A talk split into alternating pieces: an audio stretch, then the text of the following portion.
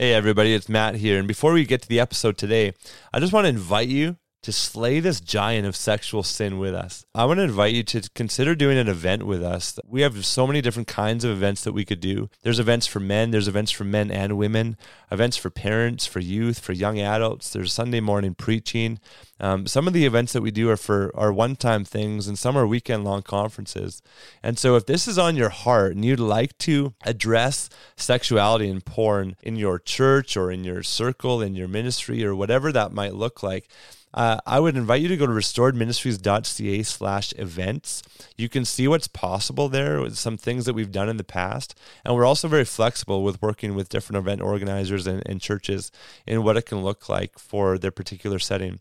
And so, if you have it on your heart to carry the message forward of, of freedom and wholeness and health over sexual brokenness, I would love to chat about what that might look like. Go to restoredministries.ca slash events, and at the bottom of the page, you'll see my email, and feel free to email me. We can hop on a Zoom call together and look at what doing an event together might look like for you. Welcome to the Pure Victory Podcast, full of hot tips to help you win at sex, conquer porn, and find purpose in staying free forever. Here are your hosts, Matt Cline and Braden Hafner.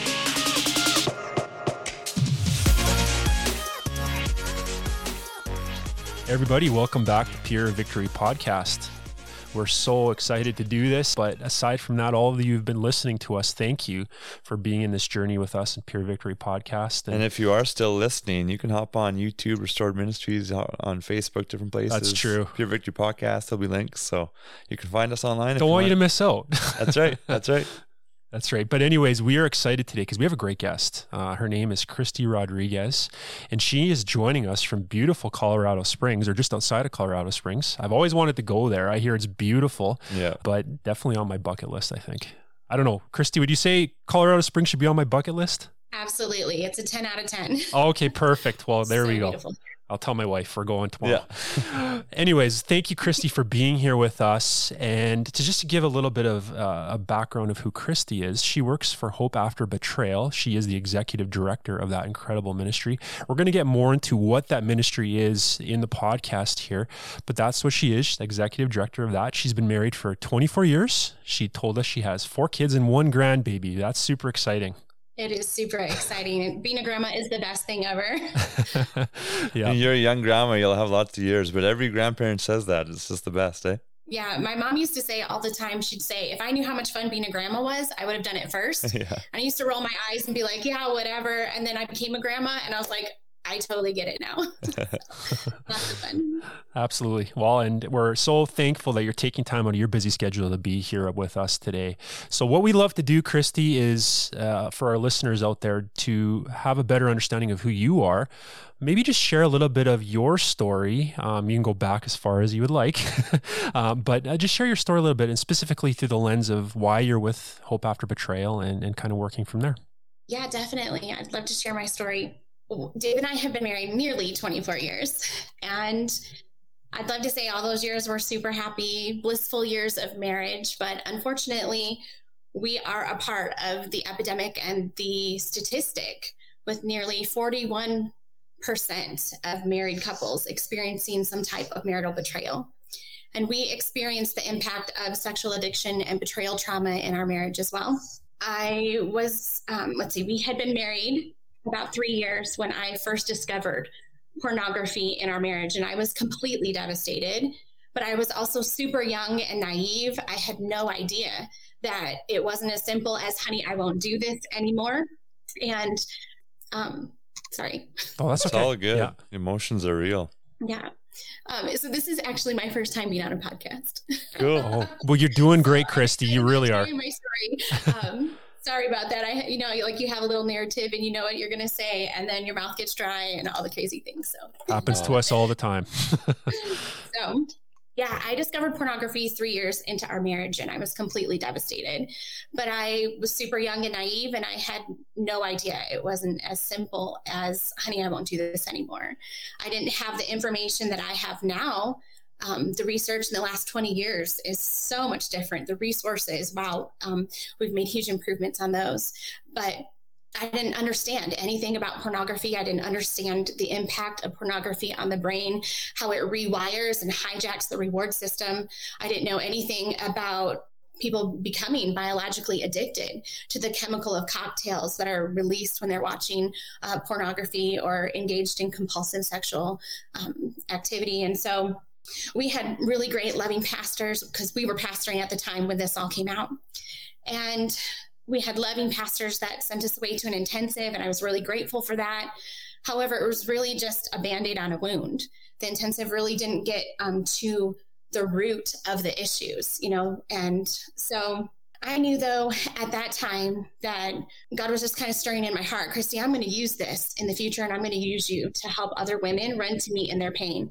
So I dove into educating myself, getting my hands on books, really um, working hard to um, learn more about pornography and its impact. However, I also was given kind of ignorant counsel. It was very well meaning, but it was ignorant. They didn't understand anything about betrayal trauma. I had the symptoms of betrayal trauma. We didn't even know what that was at the time. And I was told things like, hey, you know, the more you talk about this, the more you're going to let it ruin your marriage. Wow. And so I decided I didn't want to ruin my marriage. So I suffered in silence wow. for years. And my husband led us all to believe that he was um, walking in freedom for 13 years. So fast forward 13 years, and my husband had seasons where he was walking in in recovery and not, you know, acting out or engaged in any pornography, but continuing to live in a cycle of addiction those 13 years. So fast forward, and then it came out that not only was this, you know, not only had he been engaged in the pornography and sexual sin, but there was also an affair. So that was incredibly devastating to us and to our ministry. We were still pastoring at the time, so it was a very public affair. We were very well known in the community, actively engaged with the sheriff's department and the school system and all those kinds of things. So it was a very, very public um, affair. I quite frankly had no intention of staying in this mm. marriage. That 13 years I was pretty much preparing for the worst. I figured I could heal from the pornography, we could get over that. But I had been telling David, if you ever cross the line, you know, physically with somebody, I'm out. So the day after discovery, I was on the phone with the lawyer. However, I got some wise counsel. And because of all of my education and background in crisis management and dealing with trauma, I knew that it really wasn't wisdom to make a life altering decision in the midst of such emotional yeah. crisis. Yeah. So, as I chose to just kind of pause and wait on the Lord, I really felt his prompting in my heart like, Kristy, just wait on me. I'm at work here. And I protested. I was like, what do you mean? Wait, he's had 13 years to get this right, God, and he has totally messed it up. But if you're asking for more time, then I'll honor that and I'll wait on you. And so, in that process, I really began to see God at work. He was at work in my life, He was at work in my husband's heart. And when I originally discovered the pornography three years in, I had a husband who was sorry he got caught. But there was no empathy, there was no brokenness, there was no repentance before the Lord. And so that enabled him to continue to, you know, live in the cycle of sin and shame and fast forward these 13 years, I had a very, very different husband, one mm. that was truly broken and repentant before the Lord. It was very evident because there was fruit of repentance, like it was demonstrative in his life. And he was really willing to do whatever it took to get free and to do the hard work that healing requires. And uh. because I saw those things, because I saw the fruit of repentance and God really changing his heart, it enabled me to stay and because of that, we have experienced a tremendous amount of healing and freedom, both individually and also restoratively in our marriage. That's awesome. That's awesome. I, th- I know it's so hard for wives when it, when disclosure first comes out or, or happens and when they first find out what's going on. It's so hard to see that hope and mm. to see that maybe it could get better. I'm wondering what the fruit of repentance really looked like practically. Like, what were the things that he did where you were like, okay, this is different. He is repentant. Because those are probably some of the things that you needed to see in order to rebuild that trust, right? Yeah. Yeah, absolutely. That's a great question. I'd say one of the most important things that I saw was a willingness to take accountability for the pain that he had caused. For years, eh, there was blame shifting and minimizing and pointing the fingers and things like that when I saw flags or uh, noticed things. And I saw a man who was willing to really acknowledge the pain that he had caused and face that head on. I also saw a willingness to um, to have boundaries that he had never been willing to have before. And part of his healing process is that he used to view view boundaries as very controlling. That boundary, he saw those through the lens of control. There was this big shift, and he realized that boundaries were not about control, but about about safety you know, and helping establish safety in my life as well. So there was definitely um, a willingness to be accountable that I had never seen before. And um, just a, a, softening and a humbling of his heart that I think really empowered him to look past the shame and the hurt and the pain and have like empathy and compassion for where I was at. Wow, that's so powerful. Um, I picked up on those words safety, and I think that's an area uh, for for wives in particular of a husband who's struggling with porn. Um, maybe there's a lack of understanding about why that matters in a marriage sometimes. Because I mean, hearing your story, uh, you lived for several years with this secret behind closed doors that was happening in your marriage. And how did that work in your mindset? Because you weren't probably feeling very safe during those years. Mm-hmm. So, what does that do for a marriage? Because I just can imagine, you know, you have this kind of public ministry you guys have a little bit of a platform. People see you. So there is there is a cost to coming out with something like this, right? To a degree, and sometimes we don't want to pay that cost because we think suffering in silence will somehow get make it better, but obviously it doesn't. So um, what does that do for you and your mindset when you don't have that safety and you feel you just i'm just going to grind it out hope it gets better hope that things turn the corner you know what just just kind of express what that looked like for you. That's a great question as well. I think for me there was there was just kind of a, a whittling away of you know who i was the safety and the security that i had in the relationship. And that like you said, there's definitely a price. You feel those things, even though for a long time I could smell the smoke, but I couldn't find the fire. And so that really, um, it was tough because I think every marriage needs the foundation of, of the safety that comes through trust. And because that had been broken and I didn't necessarily see the fruit of repentance or change, like even though Dave said, Yeah, I'm doing good, I'm free, I'm, you know, all these kinds of things for years, I saw the red flags. And so it always left me questioning, wondering about, you know, the commitment to the purity and the fidelity of the relationship and the exclusivity that's designed to be a part of covenant. And so it was definitely towards the end, I was pretty miserable before this truth came out because I had been dealing with all of the consequences of it even though I didn't know it was taking place, there was definitely a major emotional and spiritual disconnect in our relationship. And that played a, a big part. Yeah, I believe that. And, I, and I'm wondering what you would do differently, or if you had to go back and, and give advice to young Kristy, whether it was a time um, where you were seeing these red flags or just where you were advised to just go silent and not talk about it. Uh, what would you advise young Kristy to do or another wife in that scenario?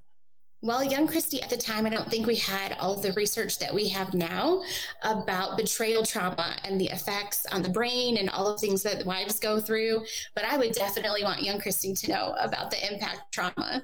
And I would also want her to, I would encourage her to speak up and have a voice. Don't wait till a flag is on fire before you call it red. Hmm. I think that's a really important way to live. And I didn't live that way for so long, but it's definitely a part of my post traumatic growth and one of my commitments to myself that I know um, when I see a red flag, I'm going to call it out. And I wish young Kristy would have done that as well. Yeah. Mm. What were some of the conversations? It's true, like you have to. And I, I love that you say that. What were some of the conversations that you wish you would have had with Dave early on? Like, say, after year three and you found out that there's porn in the marriage before the affair. What were those some of the conversations that would have been helpful? I think it would have been incredibly important for us to understand the impact of pornography. I don't think we had any inkling. Like I mentioned earlier, I was super young, I was naive, I didn't have any of the the research that we have now. And oh my goodness, I think that would have definitely been a game changer to have some of the information to understand that um, sexual addiction really isn't about sex. It's about how we mm-hmm. use sex, right? It's about fulfilling a legitimate need through an illegitimate manner or way. And because it can't ever satisfy it creates this you know cycle and pattern of kind of continuing to reach out. I wish i would have known that often men have had like sexual imprinting or early childhood sexual exposure to pornography and that those things can feed and be a part of the foundation, you know, or what's at the root of the sexual addiction. And so I think it would have been really, really helpful to have more of that education and understanding from the get go. Right. Yeah, that's absolutely true. I think that, I mean, when I was in my journey, because I didn't share this with you, you, Kristy, but one of the reasons I do what I'm doing here is because porn was in my marriage as well, too. And for my wife and I, um, in those first few years, I just thought it was something that, you know, could be controlled or wasn't that big of a deal. Um, I knew as a Christ follower that yes, this was wrong, but I didn't know the impact it was having on my wife. I didn't understand that. And um, I would have been great to have some more information about that to know, hey, this is hurting me. This is hurting my wife. This is hurting my marriage. And um, maybe on a level I knew that, but you don't know the depths of the pain that's mm-hmm. being wrought through this activity. So, same question that Matt asked. I'm curious about this too. So, we see this all the time where say a husband gets help, maybe starts to see sobriety, freedom, healing, and that's celebrated. We should celebrate that. It's great. But then you turn around and look at the wife who's seeing this and she's bleeding out, she's hurting. She's in dire straits. Like she is struggling because the pain's still there. His healing might be there, but her healing, mm-hmm. she needs healing too. So the same thing question for you. If you could go back and talk to a young Kristy or a wife in that stage, what would you tell her about her pain, about what she needs to do and the steps that she can take um, in those those seasons of life? I think one of the most important things is to really understand that this is not your fault. I would want young Kristy to know this is not your fault. And not only is it not your fault, but you're not the cause, so you can't be the cure. I think I took on a lot of false responsibility thinking, well, I can fix this, you know, or also personalizing it and internalizing it and, and having it fill my head with a narrative that I'm not good enough. This must be happening because of some perceived flaw that I have or deficiency that I have, or I'm not sexy enough or thin enough or thick enough or whatever it might be. And the reality is, it is not your fault. A huge majority of men or research shows us that a huge majority of men come into their marriages already addicted. Mm-hmm. So I had no idea at the time that Dave had been addicted to pornography since the first time he saw it at eight years old. I had no idea that he had been struggling for years and years with this. And so when I found out, I took it very personal and internalized it. And this must mean that there's something wrong with me. And the reality is, he came into the marriage addicted. So if it was happening long before I was ever even in the picture, how could it be my fault? Yeah. You know? Yeah. And so I think that's a really important thing for women. It's one of those things that's hard to get your head and your heart to believe it at the same time because you might hear that over and over and over again, but it takes a while for that those truths to sink into your heart. But, and, and, was it a lot of the research that you did that that allowed those truths to sink in, or how did that happen for you? Yeah, absolutely. It was definitely a lot of the research that I did. Um, the research was very empowering, helping me understand what Dave was going through and the cycle of addiction and you know all of the things that are often at the systemic root of that. And being able to look at him as the eight year old child exposed to pornography really empowered me to have a lot of grace for him. This wasn't like he just set out. What eight year old knows that what they're doing at that time is going to potentially wreak havoc and cause yeah. devastation to the person they love the most. Like they don't know that at the age of eight.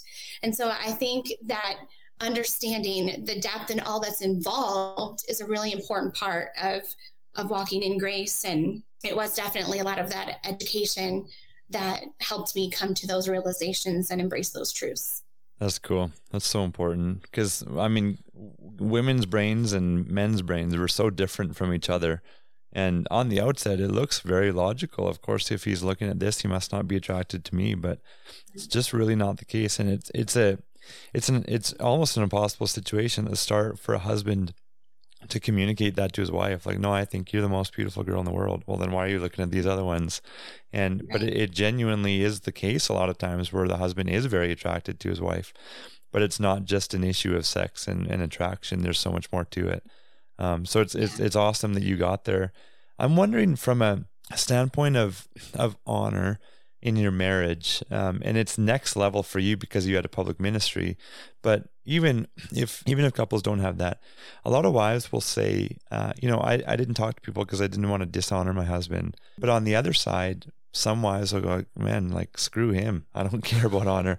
And they go they go and tell everybody. What's the balance and how do you maintain honor and how important is honor for your husband in your marriage in that process yeah, honor is definitely an important part of that, but I think we get confused with. Um, it's a good question. yeah, I definitely think that there is a balance there. I think we want to respect, you know, and have conversations around. Like I didn't have a choice. Mm-hmm. I didn't have a choice. It was very public. It was rumor spread for years, gossip, all the things. It was very a hard situation for us and our family, but I think a lot of people don't speak up or or or share about what's going on, yes, because they want to honor. But I think it's important to recognize the importance of not just honor, but loving our spouse. Mm-hmm. Loving them is includes speaking up, mm-hmm. loving what God loves and hating what he hates. Mm-hmm. And he does not want our husbands worshiping at the altar of sexual idolatry. And it is important for us as wives to speak up and say, this can't continue. This can't continue to impact our covenant. And I think it's important to set those boundaries. Did that answer your question? Yeah, I think that's great because I think one of the things uh, misconceptions can be is that, well, I'm honoring by being silent. Yeah. And and that's mm-hmm. not true because if you want to fight for your marriage and mm-hmm. we see our spouse is suffering in the sense of stuck in something, yeah. um, we have to speak up because if we're silent in that, not that we're complicit in that, that their choices, but we we can help uh, in the best we, way we can by giving voice to this, saying, "Hey, you know, you need help. You know, we need help. We need to reach out. We need community around us, even though it's going to be uncomfortable. This is the best thing for our marriage. And if we stay silent, we stay stuck in this." how can we stay on the, the, this course of you know pretending to be married in a sense of we love each other we're committed to each other but we have this thing in, in existing here and if we don't get that out of our marriage it's not going to go well for us, right? So silence never is a good good option. yeah, and the other part with that too is for a woman to know that she has to value herself and she gets to value herself. Yeah. That she is valuable and she has to speak up for herself and her own pain too. And silence isn't isn't honoring to the marriage, but it doesn't it doesn't value herself and her own pain either. Yeah, that's so true. Yeah, agreed. Yeah.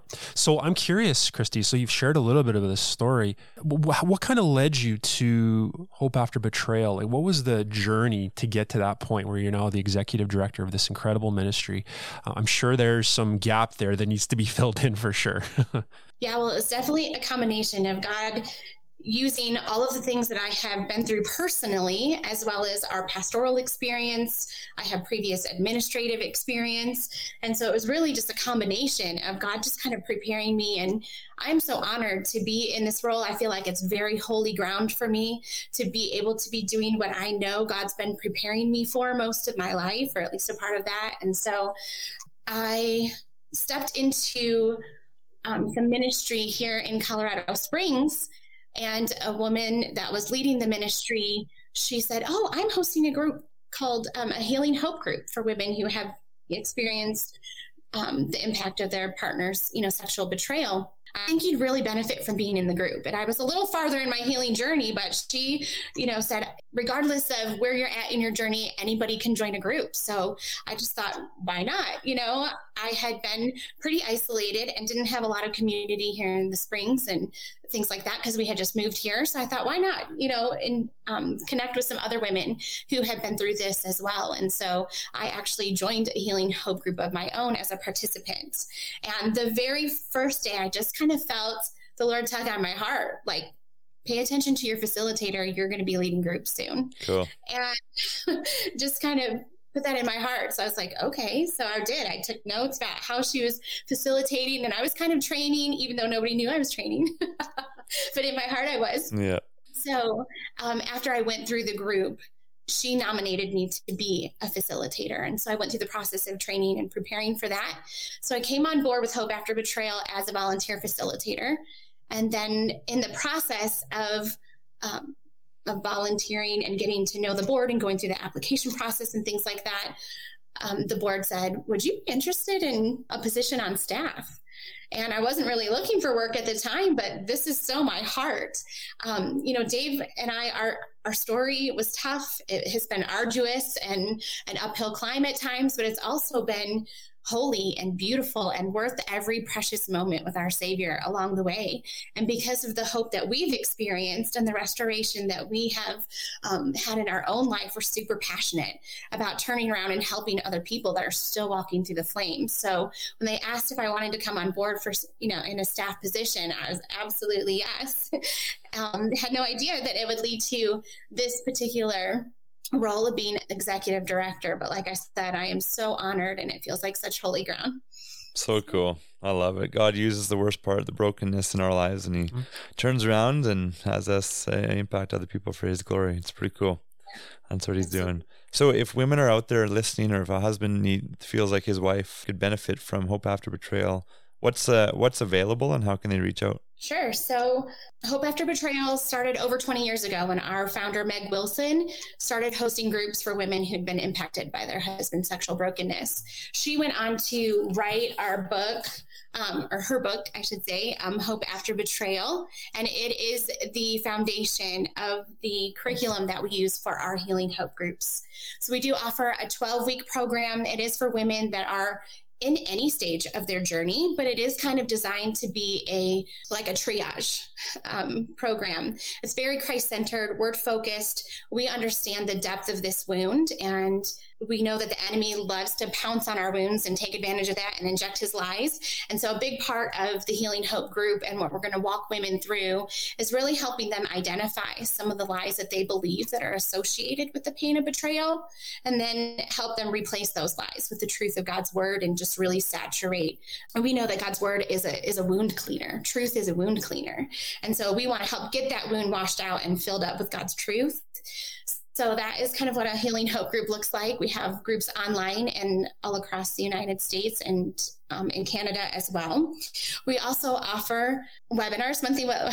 last I forgot the word. Yeah, we good. offer webinars um, one of the monthly, uh, we offer a monthly webinar called the Healing Hope 101 webinar. And that's really just a basic um, foundation, helping women understand the six different types of sexual addiction, what's at the systemic root of each of those. And it also is a brief introduction to the neurobiology of betrayal trauma. So that's something that we offer on a monthly basis. And then we also offer other webinars and things to help educate. And each of those webinars is a different you know, monthly topic, you know, things mm, like that. Amazing. That's great. Um, and so, um, if someone's listening out there, who can take part in this? Is it primarily U.S., Canada, or is there if you're in Europe or like as far as digital groups, uh, who can take part in this? Anybody can yeah. take part in this. Great. Yeah, absolutely. If they want to take advantage of the online community, um, yeah, if based on where their time zone is. If the classes work for them and their schedule, anybody can be a part. Absolutely. It's worth getting up at 3 a.m. if it's going to lead to it healing is. in your marriage. That's right. yeah, absolutely. One of our other passions is really, and part of our mission is to really come alongside the church pastors and ministry leaders um, and really help bring some trauma informed care when we don't look at betrayal through the lens of trauma, we unintentionally can do more harm than yeah. good because mm-hmm. we just we give well-intentioned advice, but it's not helpful. It's more hurtful.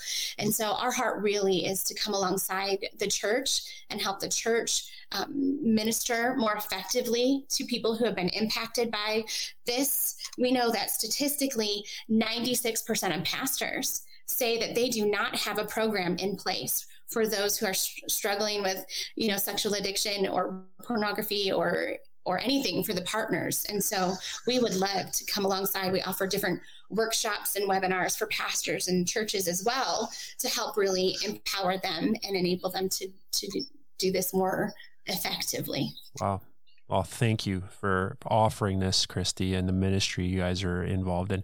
Uh, just one final question: Someone listening out there, sir, it's a it's a wife, um, and she, I know the the things that can go through her mind is like, well, this sounds great, but I don't know if this is something I should do. Or um, so maybe speak to that, but also why community and having people come around you is so important in our healing.